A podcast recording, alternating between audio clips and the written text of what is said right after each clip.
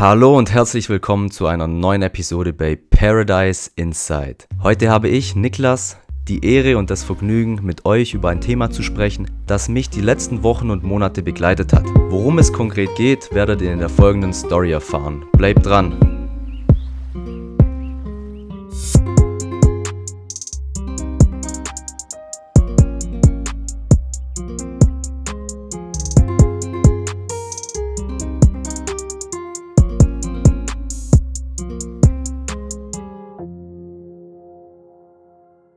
Stellt euch dazu bitte folgende Situation vor. Du stehst vor einem Klassenzimmer, einem Seminarraum oder vor der Tür deines zukünftigen Arbeitgebers. Du bekommst kalt nasse Hände, einen trockenen Mund, dein Atem wird schneller und dein Herz fängt an zu rasen. Du schaust auf die Uhr an deinem Handgelenk und weißt, in zwei Minuten geht es los. Eine Situation, die über den weiteren Verlauf deiner Zukunft bestimmen wird. Die Tür öffnet sich langsam von innen und dich überkommt ein starkes Schwindelgefühl. Eine Situation, die wirklich jedem bekannt vorkommen dürfte. Egal wie stark und entspannt man sich nach außen gibt, wenn man vor einer wichtigen Arbeit, Klausur oder Bewerbungsgespräch steht, ist die Prüfungsangst unausweichlich. Und genau dafür ist diese Podcast-Folge hier gedacht. Woher kommt die Prüfungsangst? Wie kann ich die Prüfungsangst überwinden? Und wofür ist die Prüfungsangst überhaupt gut? Hierzu eine kleine Anekdote aus meinem eigenen Leben. Als ich mich die letzten Monate auf die schwerste und umfangreichste Prüfung in meinem ganzen Studium vorbereitet habe, dem Staatsexamen, hatte ich immer wieder mit diesen Gefühlen und den körperlichen Auswirkungen zu tun. Ich habe mich dabei immer gefragt, woher kommen die Emotionen? Wie kann ich sie regulieren und wie kann ich trotz diesen Emotionen souverän auftreten? Wenn ihr euch an eure letzte Prüfungssituation zurückerinnert und wirklich ehrlich zu euch seid, findet ihr wahrscheinlich unterschiedliche Gründe für die Angst. Beispielsweise mangelnde Vorbereitung, wer kennt es nicht? Oder aber die Angst vor dem Versagen, wenn man ganz einfach zu hohe Ansprüche an sich selber stellt. Oder die Angst vor der sozialen Bewertung. Ein klassisches Schulbeispiel hierfür wäre, wenn die Lehrperson ein Arbeitsblatt austeilt und ihr sollt es in Stillarbeit bearbeiten. Ihr lest euch die Aufgabe durch, aber wisst nicht so recht, wie sie funktioniert, traut euch aber nicht zu fragen. Währenddessen läuft der Lehrer durch die Bänke und schaut euch von hinten über die Schulter. In diesem Moment denkt ihr euch, fuck, jetzt sieht er, wie blöd ich bin.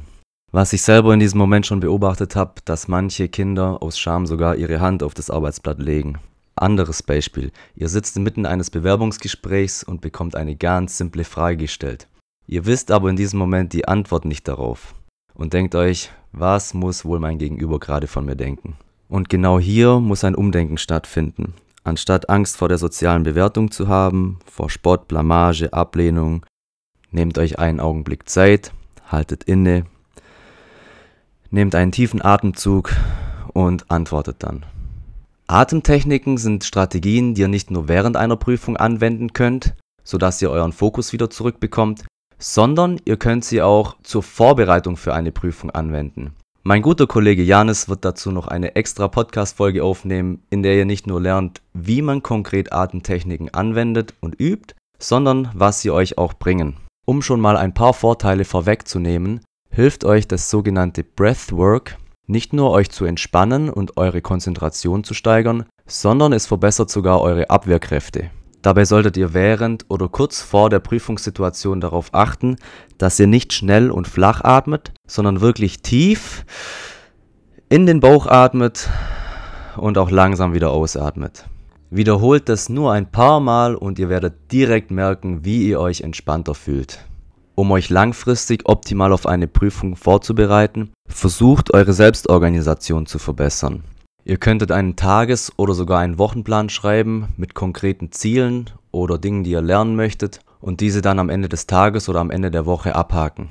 Ein Paradebeispiel für schlechte Selbstorganisation liefern viele Studenten, indem sie vier bis fünf Monate lang gar nichts lernen und dann im letzten, im Prüfungsmonat bemerken, dass sie alles aufholen müssen. Deshalb fang früh genug an, den großen Berg an Arbeit in kleine Häufchen aufzuteilen. Um deinen Prüfungserfolg noch etwas mehr zu steigern, hast du noch zwei weitere Optionen. Erstens, nimm der Angst die Macht. Versetz dich mit deinen Freunden oder deiner Familie in konkrete Prüfungssituationen und schafft wirklich reale Bedingungen. Oder geht konkrete Probeklausuren durch und übt diese. Durch das Schaffen realistischer Bedingungen werdet ihr merken, dass die Situation gar nicht so schlimm ist. Zweitens, lernt euch selber kennen. Seid ihr ein Nachtmensch oder ein Frühaufsteher? Wann lernt ihr am besten? Wann ist eure Konzentration am höchsten? Wie lange müsst ihr Pausen machen, um euch wieder optimal konzentrieren zu können? Was für ein Lerntyp seid ihr? Lernt ihr besser in Gruppen oder lieber alleine? Lernt ihr durch Lesen, durch Schreiben oder nur durch Sehen oder sogar alles drei? Ich bin der Lerntyp, der immer alles lesen, sehen, hören und schreiben muss.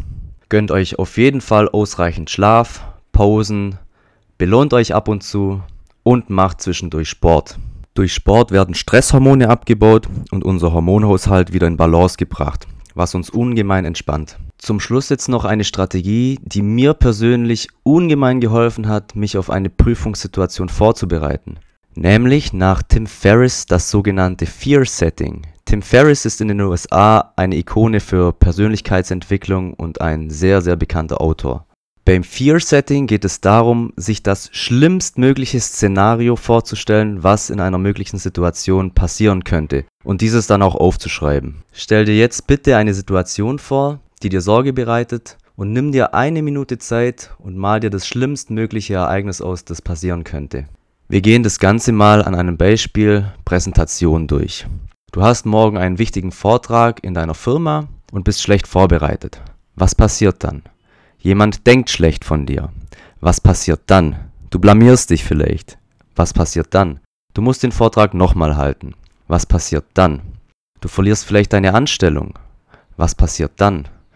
Du landest obdachlos auf der Straße. Und jetzt überleg dir mal rational, wie hoch ist die Wahrscheinlichkeit, dass dieses Ergebnis erzielt wird? Nämlich sehr, sehr unwahrscheinlich. Und diese Erkenntnis wird dich ungemein entspannen. Deshalb, um das Ganze nochmal kurz zu fassen, wenn dich eine Situation bedrückt, versuch dir immer das schlimmstmögliche Ereignis vorzustellen und stell dir vor, wie hoch ist wirklich rational gesehen die Möglichkeit, die Wahrscheinlichkeit, dass dieses Szenario auch wirklich eintrifft. Hierzu meine Buchempfehlung Sorge dich nicht lebe von Dale Carnegie. In diesem Buch erfährst du weitere Techniken, wie du Ängste und Sorgen los wirst, schlechte Gewohnheiten ablegst und dich auf die positiven Dinge im Leben konzentrierst. Und wenn du dir jetzt immer noch denkst, okay, ich habe Fear Setting betrieben, ich kenne meinen Lerntyp, ich habe mich selber sehr gut organisiert, ich habe sogar die Atemtechniken gemacht. Aber wie kriege ich jetzt die kalten nassen Hände los, den trockenen Mund, das Herzrasen und wie kriege ich das Schwindelgefühl weg? Dann hör jetzt genau zu.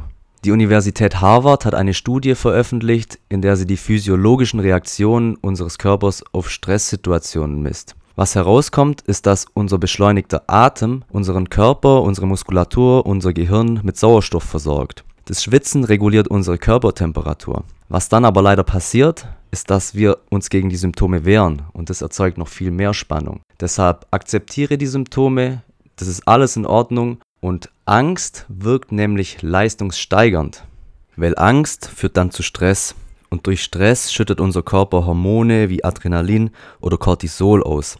Dadurch erweitern sich unsere Bronchien, wir bekommen also mehr Luft, unser Verdauungsapparat wird gedrosselt und dadurch wird unser Fokus erhöht und unsere Denkleistung wird besser. Innerhalb weniger Sekunden, in denen wir im Stress sind, stehen uns sämtliche Energieressourcen zur Verfügung, die unser Körper zur Verfügung hat und wir sind zu Spitzenleistungen imstande. Nicht umsonst sind Profisportler, beispielsweise Leichtathleten in Wettkampfsituationen so gut. Um das Ganze nochmal abzurunden, nimm die Stresssymptome an, sieh sie als was Positives, denn sie unterstützen dich. Und sieh jede Prüfungssituation als Erfahrung, die dir hilft, die wieder nächste Prüfungssituation zu bewältigen. Das war's mit der Folge zu Prüfungsangst. Wenn du noch weitere Fragen hast, schreib uns auf Instagram unter paradise-inside- und wenn dir der Podcast gefallen hat, gib uns bitte 5 Sterne auf iTunes. Bis zum nächsten Mal. Peace.